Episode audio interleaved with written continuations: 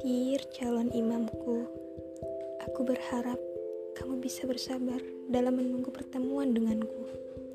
Karena aku sedang berusaha belajar menjadi yang terbaik untukmu.